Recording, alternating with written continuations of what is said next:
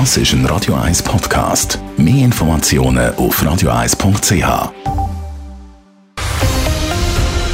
Radio 1 Thema.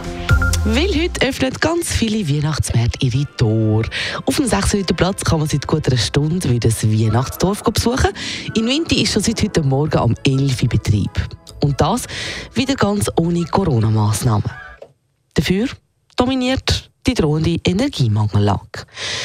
Was die einzelnen Märktveranstalter für Massnahmen getroffen haben und wie gross die Vorfreude aber eben trotzdem ist, das zeigt jetzt der Beitrag von der Leila Keller. Der Weihnachtsmarkt Winterthur feiert das Jahr sein 25-jähriges Jubiläum. Zu dem Anlass hat sich der Vorstand vom Markt ein Riesenrad geleistet. Abgesehen aber von dieser Neuerung findet also alles wieder wie vor der Pandemie statt, sagt der Präsident vom Winterthur Weihnachtsmarkt Ernst Burkhardt. Wir dürfen natürlich auch wieder das Rahmenprogramm durchführen. Der zauberhafte Merliwald steht wieder und wir haben am Sonntag wieder den schon traditionellen Klauseinzug. Also alles wieder beim Alten. Oder eben doch auch nicht ganz.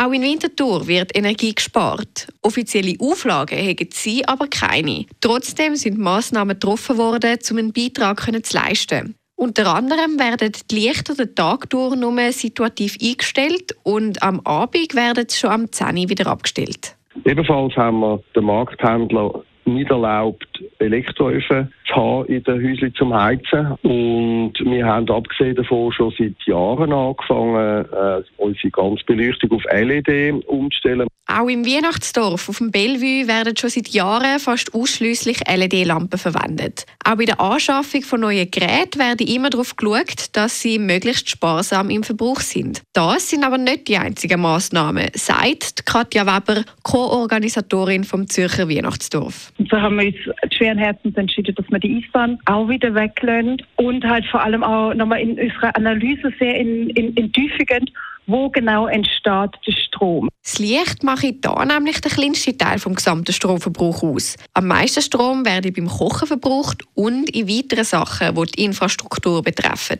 Weil es keine Covid-Massnahmen mehr gibt, hätte es bei den Vorbereitungen für das Weihnachtsdorf viel mehr Planungssicherheit gegeben. Und das sei schon eine grosse Erleichterung gewesen, sagt Katja Weber weiter. Und äh, wir freuen uns ja mega fest. Also wir haben jetzt ja von letztes Jahr auch vom Team viele Leute können mitnehmen. Also, also das ist eine sehr positive Stimmung. Wir haben ein bisschen Mühe gehabt, das ja mit dem Wetter. Das war jetzt mit Corona gewesen. Wir haben so beim Aufbau jetzt gerade zwei Tage Regen fast aushalten. Naja, so ist immer irgendwas. Heute haben auch der Christkindlmarkt im Hauptbahnhof und die Märkte im Zürcher Niederdorf und im Münsterhof aufgemacht. Zudem wird in gut dreiviertel Stunde die Weihnachtsbeleuchtung in der Bahnhofstrasse, die berühmte Lucy, angezündet. Leila Keller, Radio 1. Radio 1 Thema. Jederzeit zum Nachlesen als Podcast auf radio1.ch.